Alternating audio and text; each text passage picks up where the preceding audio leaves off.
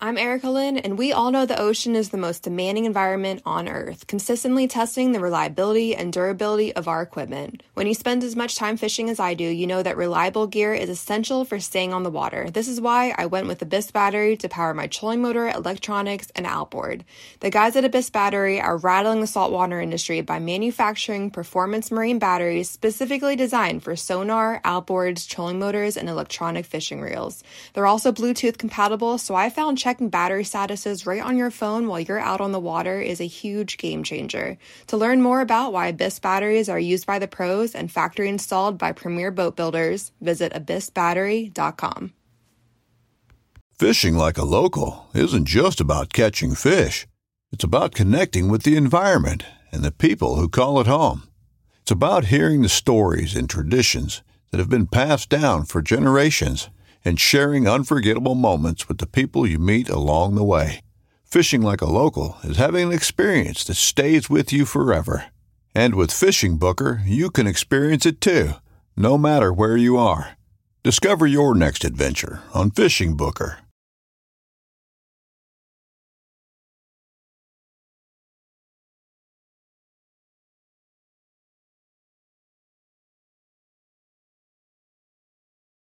We're back.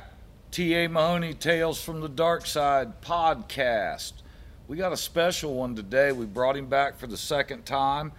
We've probably been doing this, I'm thinking about eight months now, and I'm starting to double up on people that really I need four or five of them for this guy. But Captain Jerry Williams joined us today. What you up to, Jerry? Nothing too much, Mike. I really appreciate to get the opportunity to talk to you throw out a few bones for the hungry dogs that'll make it easier on That's them right. to catch them fish.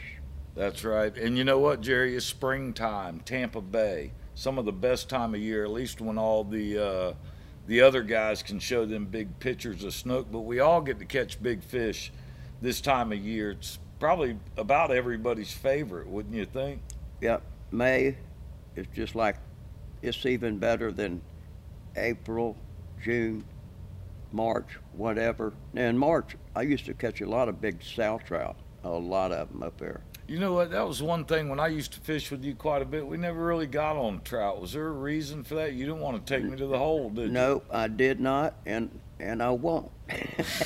You still won't even talk about it and tell me I'll go there without you, huh?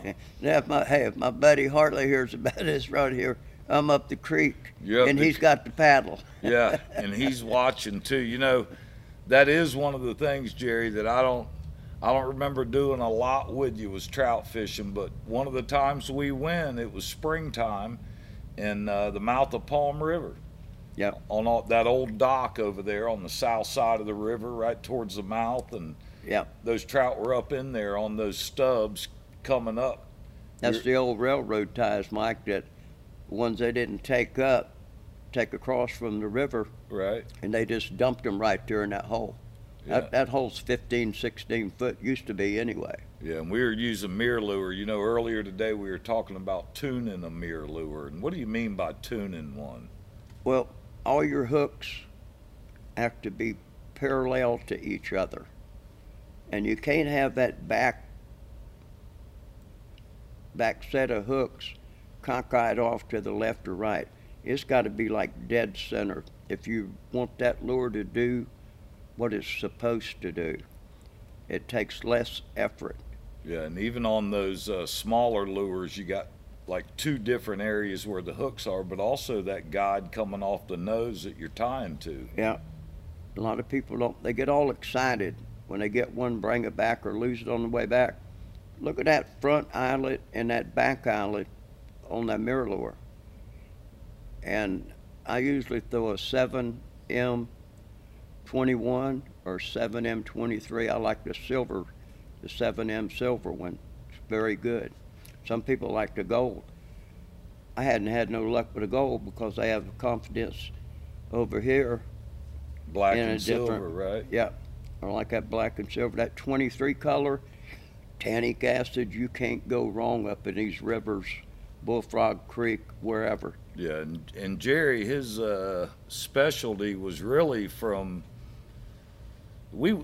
I went with you way down south. Of course, we cobia fished, went all the way to Skyway, but you really focused on, I'd say, Simmons Park to the north on the east side of the bay. Yep. And you could make a day of it over there, fishing that flat on Simmons Park, come back up into the kitchen, and just work your way back down to downtown. You know, a lot of time, Mike, when me and you went fishing, we'll go in there and plug out 100, two, 300 yards of a shoreline till we found them fish. That's right. And that's a lot of work, believe it or not. It's fun, but to be persistent and consistent, you got to do it right. Yeah, it takes. Uh, that's one thing I learned was patience. When you go into a flat, if you caught them yesterday off the center of that flat, off the point, well, you think to yourself, well, maybe I'll just run straight up in there, straight to that point, and doesn't always work that way. You may run them over before you get there. I know what we call High Pine Bay, which is south of Pendola Point on the east side, that whole flat there before you get to the Alafia gets super skinny in there, but lots of fish like hanging out over there. Um, one of the things I've noticed there, Jerry, is when people around the bay start talking about the redfish have kind of disappeared, it seems like that area over there, they must come there that time of year. You know, whether it's, uh, I know I caught them in August there, September, kind of right before the fall, and it seems like it's pretty good over there. Yeah, well, like even December and January, that flat up in front of Gardinier there, I'd see two and three hundred. I just anchor up, let that tide start coming back. If can you just watch them big pods roll in? Yeah. Then they'd go back inside and they'd go up to 41 Bridge. Just patience. You know, one of the things that impressed me about Jerry, you talk about tuning lures. Um, he would always spend time out there, whether he was out there with a client or by himself, just kind of testing it. But one of the things I want you to talk about is how you used to put those lures in boiling water and kind of, I'd call them deform them. They kind of blow them out some and that kind of thing. Did you have any success doing that? Yeah, I caught several fish on, on those plugs right there. And it made Eric wake up because the, the buoyancy on that plug, the bigger around, little stubby, the shallower it'll float. You can throw that plug in four, five, three inches, whatever. Once you blow it up like that? Yeah. How long would you leave them in there? I was holding on to it with my fingers. Get the water boiling first, Yeah. then you could just watch it swell up around where that glue. Did it pretty Was. even there? Yeah, oh, yeah. unbelievable. Then You- after I did that, then I had to go over and get the right hooks to balance that lure out. It's like MirrOlure. You ever been at MirrOlures over there? No. L&S? No. Eric, I wish he'd have took you over there. They got these big machines full of clear plastic bubble, uh, Like clear plastic, plastic balls. balls. Yeah. unbelievable stuff. And that's how they're made. They just melt those down. Melt it down and then it goes to another chamber. I can't really tell the truth about it. I've seen a little bit of it. I was more interested in getting some plugs than I was Getting watching that free other- stuff. You were No, like that. right? not me. I earned it. Yeah. You're like, I'm Captain Jerry. Where's my free? Where's my goodie bag? Yeah, Eric Bosnick, I tell you what, him against the Watts, that's the one you need yeah, to Watt's call been talking a little bit of trash lately. I'm gonna have to get him out there. I was telling Jerry, I'm gonna y'all keep this a secret because what I'm gonna do to Brian, we're gonna go out there and probably have some little, you know, filming thing where we're gonna film each other, and if he starts counting fish right away, you know what I'm gonna do, Jerry? What? Get out of the boat. Get out of the boat right now. You think you can beat me in my boat? It's three to one. You're counting. I'm gonna pick you up in about six hours. yeah, you- I'm then, a- then I'm gonna get a rubber raft and out bass fish you. That's right. Out bass fishing. I'm looking forward to that one. That, I'd like to get you on that one, Jerry. Uh, it's been years, but it's similar. Salt, fresh, same thing, really. Yeah, just have a good time. Well, I always say that I think when they graduate freshwater, they get into saltwater. That's usually the way I looked at it. But you know what it is too? It's where y'all, wherever you grew up. You know, I grew up in Brandon, so I did quite a bit of freshwater fishing when I was a kid, just because that was the only thing available during the week, and You know, whether it was a pond in a cow pasture or a pond at the end of the road, you know, that's where we went to. And of course, in the summers and going with my dad on weekends, we'd get out there in the salt water and have a good time. But to get your fix as a little kid when you can't drive, them ponds, they did a pretty good job back in the day. You're not kidding. Not Yeah. kidding. A lot of them was way, half waist deep, three quarter waist deep, man. You couldn't go wrong on it. Yeah. Up there in Dade City back in the later part of the 70s, I believe, had a drought up there. Denlinger Lake, all the way back over to, uh, I can't think of this. I knew I, I had this on my mind before. It ain't no problem with the, the names of them, but you'd fish them all as a kid. Yep, I had a 14 foot cane pole, dig the worms out in the back of the house, and go. And once I got my spinning reel, It was shame over. on them. It was over for them. I know one of my favorite times was uh, fishing with Matt, my manager here at the store, and we'd get uh, basically a pound of bacon and little pinfish hooks, and we'd go brim fishing out there, and we'd use that whole pound of bacon on a Saturday or Cut little Sunday. squares out. Uh, I, I remember riding the bike with the stringer full of fish, dragging the street all the way home. Of course, that was when I realized once you keep all of them out of the pond, there ain't going to be no more to catch. We had to switch up and go to a different pond. Yeah, it used to be from Evans Evans juice plant out there off of 301, but it'd go back in there to Nikolai Woods and all the way down. It butted into Denlinger Lake, and that was the last lake right there at the time back in the early 60s. Might have been 58, 9, but it's all in that category. And one year, everything just dried up. The aquifer just about was completely gone. Right. Did it take a while to get back? Oh, did it? That was a, that was about a four mile ride from my bike, but those was good eating fish too. Railroad cupboards you could pull off the road there with a cane pole. Once we had all the rain and stuff, and that water come gushing through there, and it's just like one right after the other. Yeah, y'all hear him now, one after another. But when he was a guide, he was wanting you to put them back. You know, catch and release. What happened to you, Jerry? You used to be a meat fisherman, then you turned into naming them. You used to think that downtown was yours, boy. You'd hate to see Mahoney come blasting through there, huh? Where Oh, is he going? He taking me for a ride right now, but I got a surprise. yeah, there you go. We, uh, I'd see Jerry quite a bit coming in, and we were heading out. We fished a lot of nights in there. I really liked uh, fishing for big snook down there in the port at night. It's kind of hard to beat. You could go down there, and it's nothing but structure. They got to be on every single piece out there, and you know the convention center there. All those old docks that went along there was probably some of the best. Uh, I've told people before, and you know, they kind of disbelieve it, but we used to go down there with those feeder mice. We'd go to the pet store and get mice that you feed your python, so it's not like what's the difference between a python and a snook? Yeah. And you'd hook that little mouse on and throw him up underneath them docks. And let me tell you something, it was better than any greenback or mirror lure or snatch hook or even better than a cast net. I mean, they would fight over that thing. You know, there's still a lot of gold coins up there in front of Harbor Island.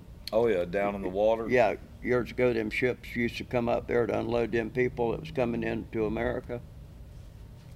Tommy said, you know, if you can go down there, mahogany and teak wood, them docks was made of. Yeah, I bet it was awesome. That's where the old fort was, and that's what I tell people about, you know, in our industry here, being in the marine business, whether you're a fishing guide or a retail store, even a hotel, you know, you're in the marine business in this area. It's a maritime city, and once you get away from that, you're not doing the city any good, you know. But having the port here as big as we are in Port Manatee, I believe it'll stay that way.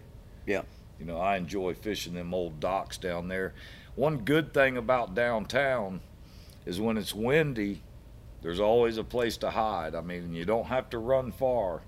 Um, I remember coming across that river a few times, wanting to get to that other side there, and and once you get in, it pretty much works out, and you can kind of sneak back in there. I don't know how much uh, they let you go back in there now. I think some of the areas open, But some of that area we used to fish, I think they'll run you out of there. Where's that now? Like downtown and the port here and the power plant right there downtown. East side. East side. Is east side's okay? Yeah, that, that's east side. That's don't belong to me. That belongs to the port authority. Yeah, and they'll let you know that if you're in the wrong spot. Won't Very they? quick. Yeah. Very quick. Yeah, they uh, they pretty much look out for our port and run it and make sure everything's good down there. So you got to listen to them. But all that area behind Harbor Island, back over into the by International Ship and all that, and back up. That's the backside of Harbor Island. Just some excellent fishing back there. It's kind of hit or miss. You know, I hear a lot of people, Mike, say, I won't fish up there, this, that, the fish. You go in there day after day and pick one up here, pick one up there, come out four, six, eight, ten fish in a morning oh, time. oh yeah. You know, there's plenty of good fishing around there. I mean, we used to go over there by me and you'd run that edge almost all the way to Palm River snook fishing. All that rock and all that stuff that's laid up down there, and just work your way all the way down there. And we'd always pick fish up, or at least miss fish. Yeah, I would. Snapper fishing good too. Yeah. It's But re- it's got to be on the strike zone. It can't be four foot out here now. It's got to be right up here in front of his lip. Believe me. Yeah, that's Jerry. He'll tell you about it too. I'll try to beat him to the spot. See, when you fish with Jerry, you got two guys on the bow of the boat, and you think the fair way to do it would be to run the boat straight to the point that you're going to fish. But what Jerry would do is he'd push you out to the outside, and that way the first cast was him. He was mm. getting that first one. Of course, I was going all the way across him, make him spin the boat. We'd have a good time, but we caught plenty of fish down there. It's a great area to fish. I still love fishing it. You know, uh, it's still all them fish good eating too. Out of all those years, twenty something years down there that I fished, had one redfish with a little bitty three eighths tumor in him, right up on his backbone. Then one fish, maybe seventeen inch uh, snook that I caught, and I caught him up there Hillsborough River, right by a road discharge. What, what do you call them? Yeah, I don't know where it dumps out all the water into the bay. You got to get something. I'm surprised there wasn't a hypodermic needle stuck in his eye from the hospital back then. They didn't. They didn't really care about where that stuff went back in the day, did they? No, Jerry? he's looking at that plug. Yeah. He didn't know what hit him. Well, Jerry, I appreciate you coming out today. We got a couple segments to do here. We're going to take us a little break, and we'll be right back.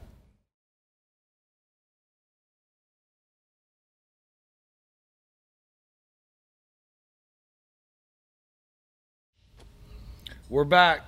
T.A. Mahoney Tales from the Dark Side with my weirdo buddy, Captain J. Captain J, what you say, buddy? hey, what do you have to say, Captain Michael? you you, you want to pick on me, bro? I'll put something on you that Ajax can't take off no He- way. You know, he always tells me that, but it seems like the last few times we ain't been out there in what, uh, well over a year. No, it's been over two years. Over two- February was two years, bro. Just 'cause you got one up on me, and that was the Ah, only damn hey. fish you, that Yeah. was caught that morning, and would- it wasn't fair. You what did I catch sitting in the mo- boat broke you, down? you act like some little cracker done caught him a, a damn big fish as a two inch sardine. That's what happened. I got one up on him, and I said, you know what? Might as well quit while you're ahead. It's like being at the casino. yeah, now, let me give y'all a tip right here and see if it makes any sense to you or whatever. We're going to be casting a seven foot spinning rod. One of them new bull bays, you know, There you maybe go. we'll see if it snap into or just how good it is.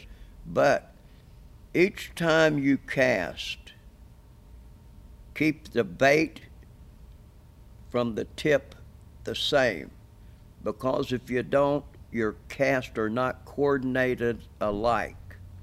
Now, do you That- change that if if it's live bait versus artificial? Yes, because because I throw spinning gear different completely from a bait caster. Because with a bait caster, when you bring it back in, you bring it within an inch of the tip, rear back here and fling her again. It's all in your back cast on a bait That's- caster because you get it, leave it hang out about a foot, foot and a half. Then that way, once you whip that thing down there, you'll put it right there where you want it. But if you leave it two foot and you've been throwing it one foot, it's going to go somewhere That's else. what, that's what I'm saying. See, see now, a lot of people don't do that. I remember when we was at the fairgrounds, I was talking with a couple of people, and they was asking me about that. And then when you had Appreciation Day coming up, yeah. and people, both of them come over and said, "Man, I wish I'd have been casting like that my life." Yeah. It's just a, difference. little bitty tip, Mike. Made feel good. It didn't. It's just a lot of fun to And it works. introduce it. Yeah.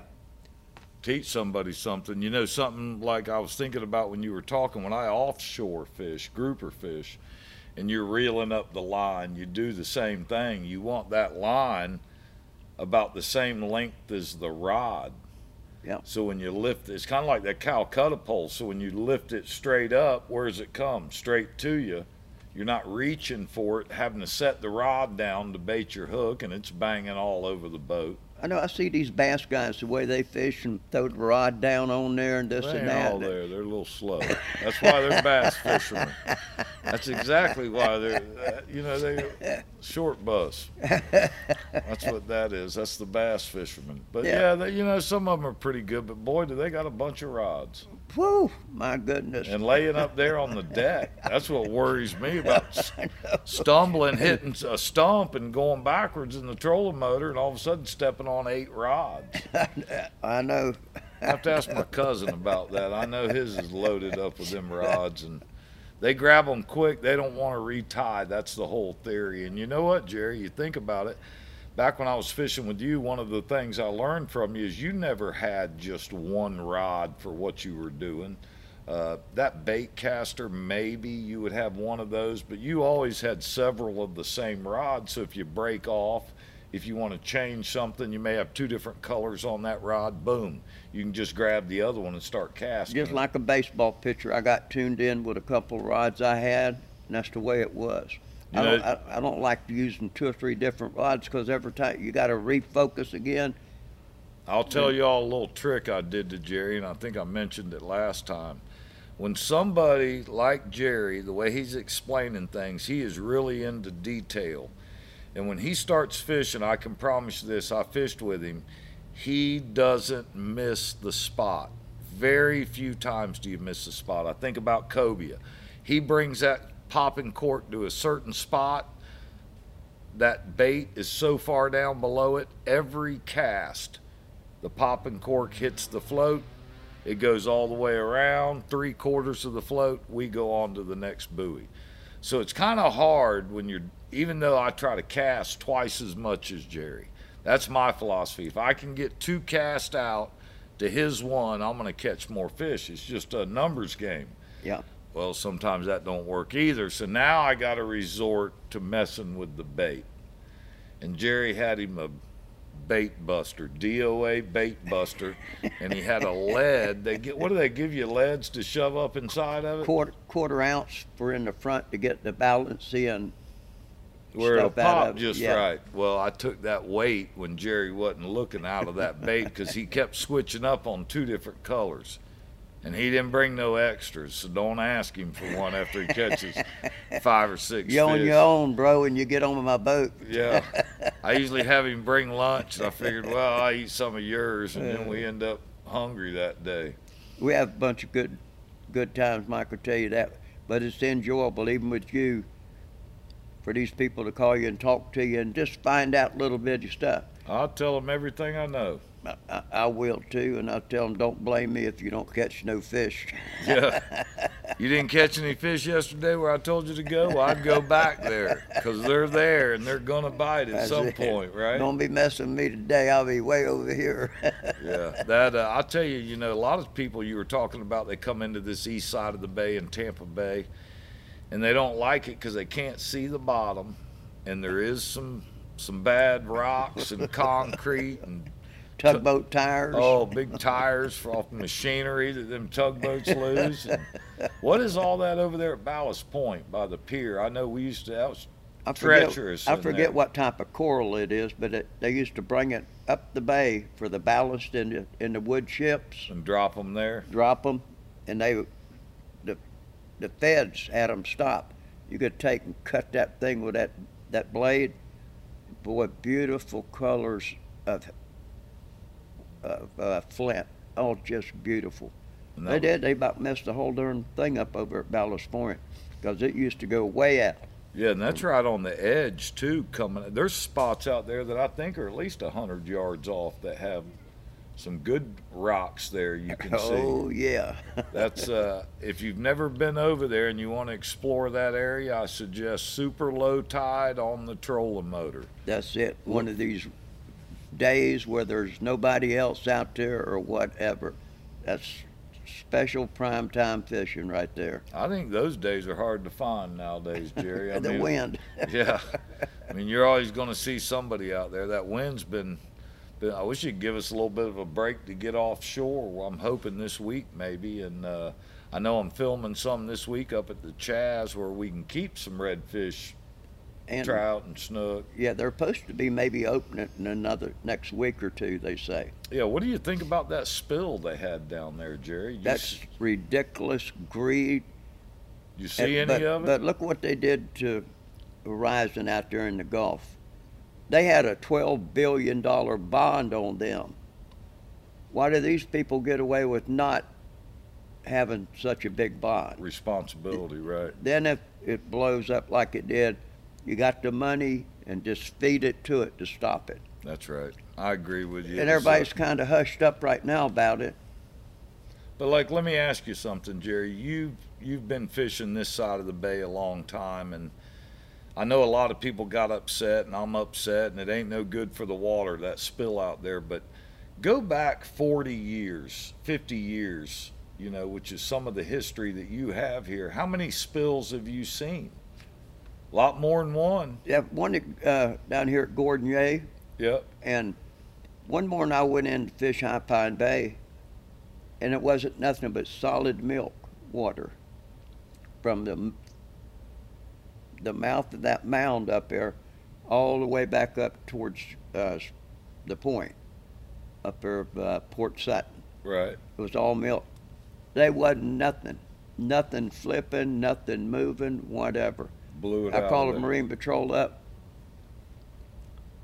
They they dump in line and that's that's supposed to not hurt nothing lime, I should say. It took a couple of weeks for them fish to come back in there. They Did say it doesn't hurt. BS. Did it clear it up? Yeah, after after a couple, couple, of weeks, of flushing yeah. out. Probably just went somewhere else. I know that area right there in the last ten years has really come back good with the grass. Um, I don't know if they want to tell you it's not them or whatever else, but it's right there by that Alafia, and it ended up Yeah. not having grass for so many years. When me and you used to fish it, we fished more dark bottom than we did the grass patches because there really wasn't no grass patches. No, but back in '86, Peter Clark with Bay Life, Yep. they put all that weeds and grass and stuff up and down the shore, all That's the way right. down past Whiskey Stump. Yeah, and it's there. Yeah, I've seen it it. matted in. They got lucky. Yeah, and that's what's good about it. They uh, that whole area has just been hammered, though, is what I mean. You know, there's been more than one spill in there, and we're just really fortunate being in an estuary. It really hadn't hung us out to dry. I know even the port. A lot of people think, oh, it's dirty down there and stuff, but I can tell you, I've caught coral in the port. So it tells me if coral's living in there, that water's cleaner than you think. I think a lot of times that dirty water coming out of there, the fresh water and some of the runoff we get from this downtown area, Yeah. that's what's making it more the the brown water, but it's getting on out of there, you know what I mean? It's, Yeah, they say a lot of people are fishing around Bayshore now. Yeah, a ton of fish on Bayshore, and you know yourself, this time of year, what shows up out there off Bayshore? Tarpon. You know, as, as many tarpon as you guys go out there and catch at the Skyway and out on the beaches, and that stuff's fun because it's kind of a different kind of fishing. But there's plenty of pods over there right off Bayshore. You can drive down Bayshore and see them, see them rolling. It's probably, I would guess, about another month. They get over there about the same time they get at the bridges. You know, a lot of people think you have to go to the Skyway and all the beaches out there to catch those tarpon. There's plenty of them that time of year up in Tampa Bay. You'll catch them at Howard Franklin. You'll catch them at Gandy. Um, I know when were the big tournaments back in the day with Hank Dixon and you know Bill Yeah. Miller used to fish Yeah. them, and they all used to uh, Smoky Whiteside, Colonnade. I think all them guys would. Yeah, they'd, they'd cut them shad up and throw out a couple of coolers full. But that was right in sit there. McKay Bay, wasn't it? A lot of times. Off of Bayshore, and they done it right there in the mouth of McKay, McKay Bay And and right at the mouth of Palm River. There's a lot of fish on up in the river right now. They stay there year round. Yeah. They stay. And the one of the best spots there, I know, uh, Eric, Captain Eric Shapiro, and this is probably going back 20, 25 years ago, had a TV show called Left Coast Fishing. Yeah.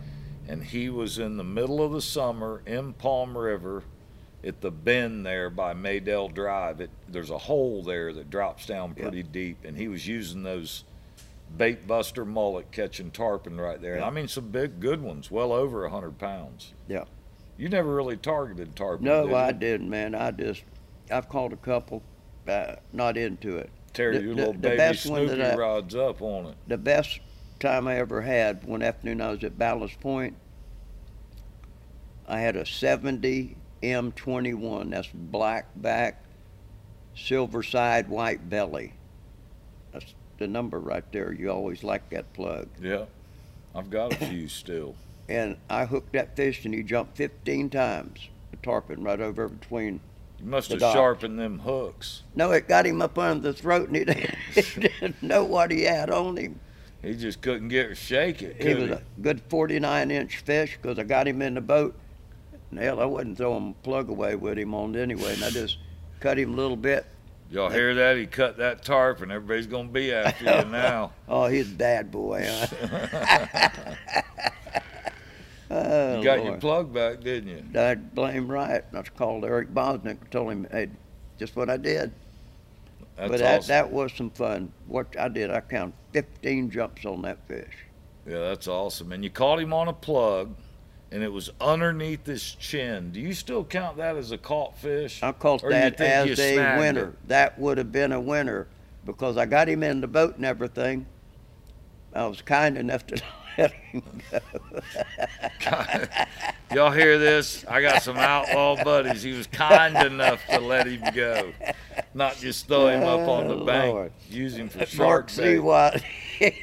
you in for a surprise if you take him fishing, buddy. Yeah, I enjoy fishing. That's for sure. Oh, You know those fish and and I hear a lot of the stuff down in Boca Grande, and it just makes me think about it this time of year. You got the big battles between people, you know, the live baiters versus you know the artificial guys, and they're trying to say, but you know, it's just like you said, Jerry.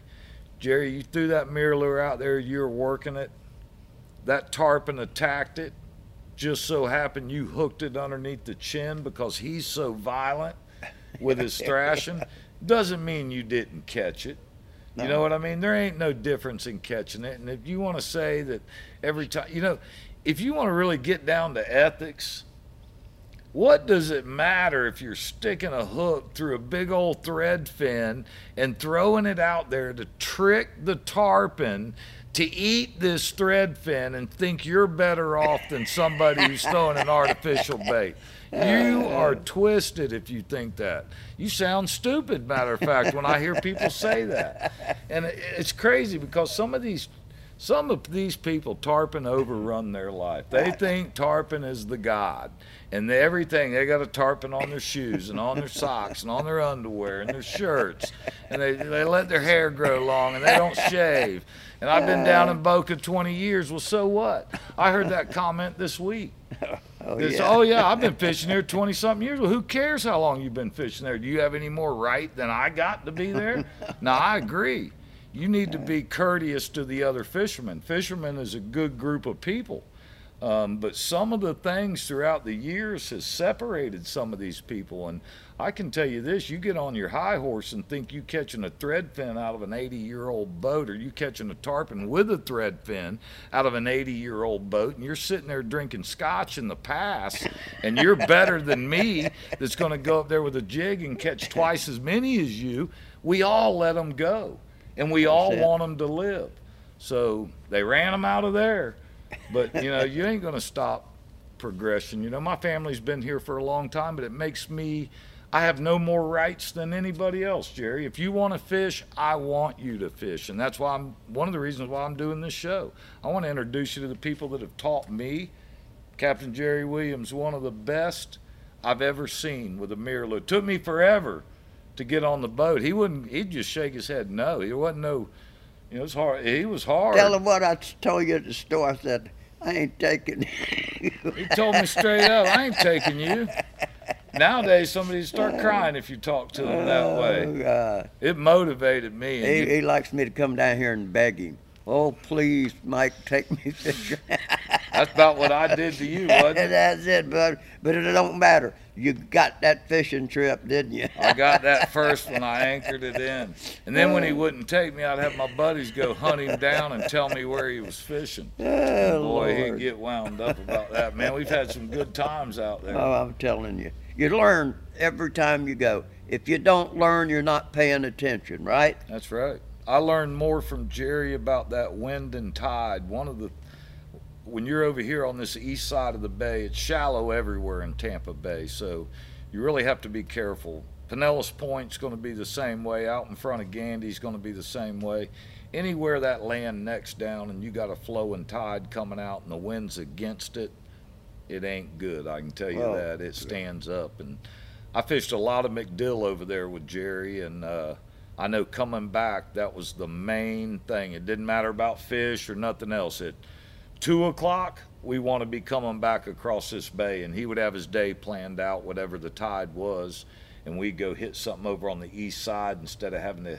Now, I do remember one time getting out of there late, and that John boat of yours was straight up and down for at least five miles. it felt like it. Oh man, that thing would just railroad you when you'd come down but just back off the throttle and bust a couple welds loose, and we were good.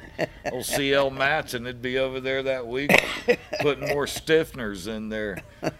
I ain't never seen Jerry got a boat built, and he had to go to CL Matson with about another 200 feet of aluminum to get stiffeners put in it because Jerry put that thing to the test, huh? Oh, I did. That guy told me, "I'll give you three years." Good. I'll see if it's going to hold it it didn't hold it, man. That's what you told him. I only need three months, buddy. when I when I had the one John boat, I'd got three of them. So Mike down there at LFI Marine, Kesky. Oh yeah. Gave me a Milton Milton's phone number with Starcraft, so I called Milton and told him, "You got to put some more ribs in these boats. They're gonna bust down." I bust the heck out of them too. Had to get back, didn't I? Yeah, and we got back. But boy, I tell you what, they uh, one of the things, and anybody out there with a John boat that's kind of tricking it out, so to speak, with the jack plates and all that kind of stuff. And I still tell people this story today. Jerry had a a jack plate on the back, aluminum jack plate on the back of an aluminum boat with an aluminum bracket motor bolted to it and going through all that aluminum with different bolts, it never got a good ground. And I remember that day it burned a hole, electrolysis burned a hole in your boat, probably what, eighth of an inch? Yeah. In a matter of six, seven hours. And how we, if you remember how we corrected that, I made a ground wire. Come off that motor and on that plate. All the way to the transom, on the inside of the transom, and it stopped that electrolysis. I've had a few situations where that just knowing that story had helped me out with helping customers here and how quick stuff can corrode on it. You're here to serve and you know your business. That's why they come down here. It works. I can tell you that. I'm a fisherman. It's like I tell people all the time. They ask me a question like about electronics, and I'm not the smartest when it comes to electronics. I look at them and say, I'm the end user like you. I don't know about all that stuff, but I know how to turn them on, and yeah. I can zoom into that bottom lock, and I can get us home on GPS.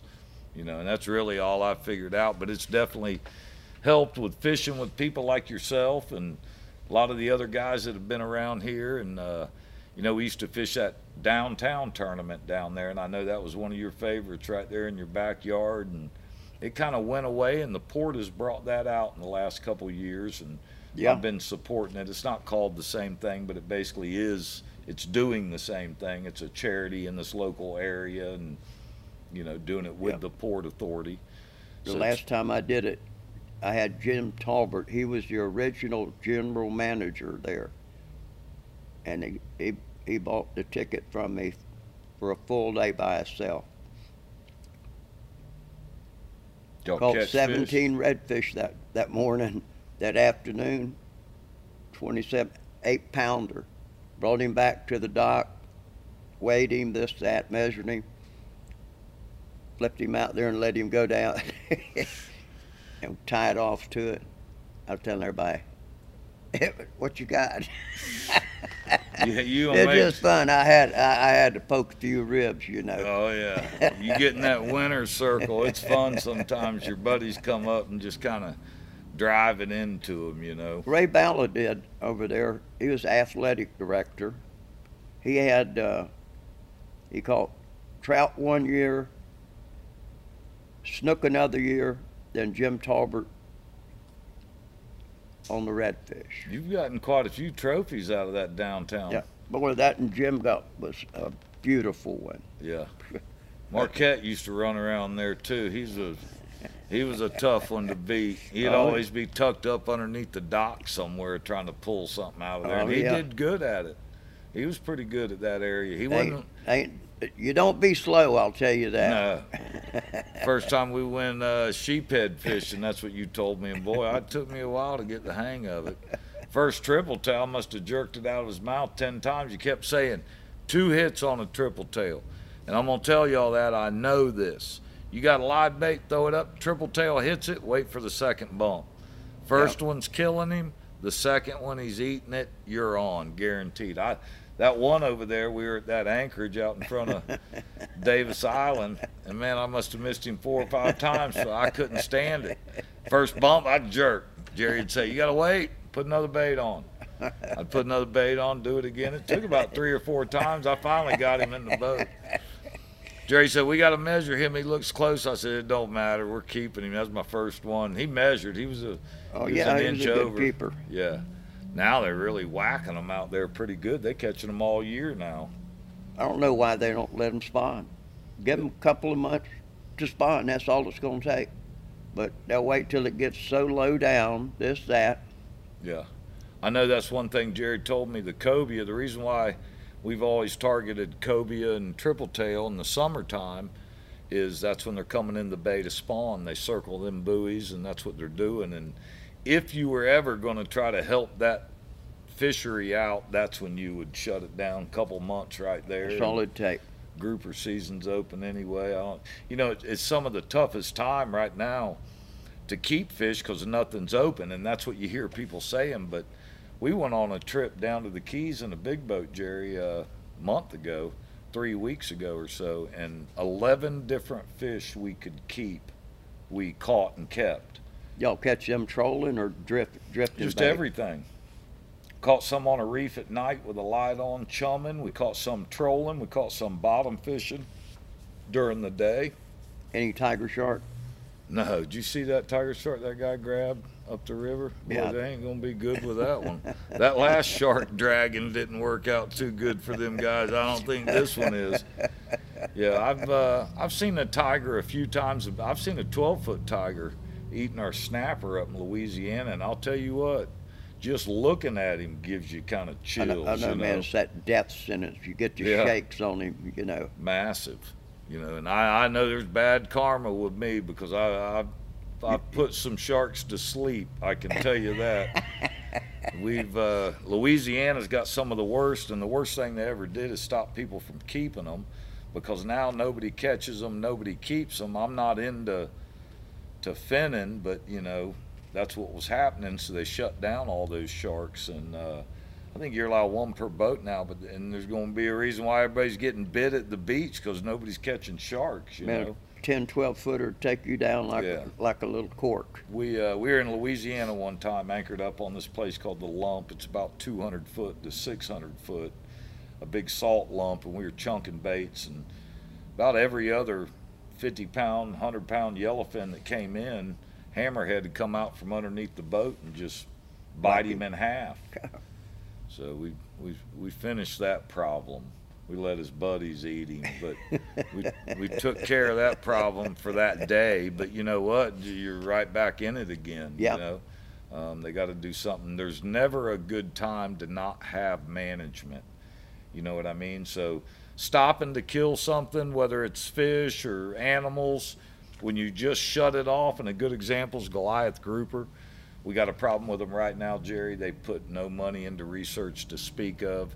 The first two years of that lionfish, I heard they spent more money than they have in 20 years on Goliath, just researching them. And now we got issues where they're out there just hammering people's baits. Can't catch nothing. They deplete the reef. You talk about something putting a hurting on small fish. A fish there, he'll go four foot and Oh, inhale. That's right. And the bigger they are, they get up I got well over a thousand pounds or close to it, and that's got to eat some fish per day. So Huh.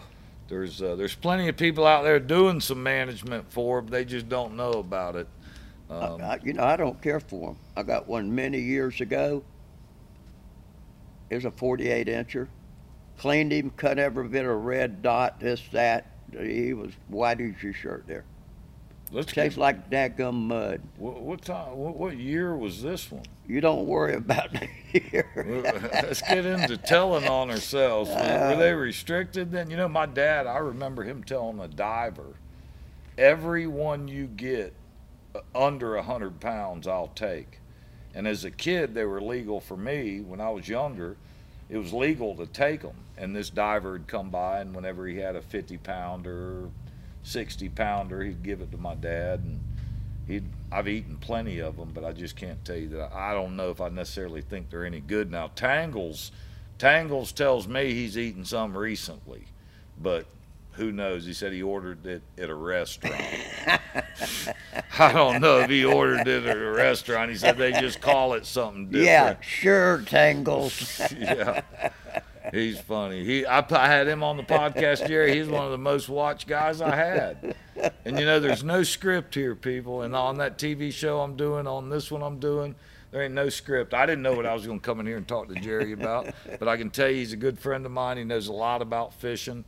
I hope y'all learned something listening to this one because this guy is truly the master in this area downtown. Taught me a lot. And the biggest thing is what he said earlier spend your time, have patience, persistence, work that edge. You'll find those fish, won't you, Jerry? Yep. I mean, how many times do we pull into McKay Bay? We've come underneath Causeway Bridge, come in, made the turn like towards the old drive-in, started there, and didn't stop throwing a lure till we got to the mouth Yep. of Palm River. And you know what? You'd get a handful of fish. But nice quality fish most of the time. Yeah, that was Jerry's first house over there off Scratcher's Point. He lived right off the point there. When I had to go fishing with him, I'd just pull up and beep the boat horn, and he'd come walking out of the mangroves. I never saw no house. I don't know where he was sleeping in there, but that's where I picked him up at. Jerry, I appreciate you coming out today, Hey, buddy. Man, it's been my pleasure. I wish I would remember a little better what I do. Yeah, it's but- all right. Hey, we're having a good time telling you the truth. Believe me, okay? This man right here, if you need some help, something on fishing, and you're down here, and you come to get a winch or something, get with him and ask him about fishing. He will be more than glad to help you out. Absolutely. Anything you want to know, I'm here to help you out. I enjoy it. I've been in this area a long time, and I've learned from guys like this. Appreciate it, Jerry. Thanks a lot, buddy. Yep, no problem. Thank you. We'll see y'all next time.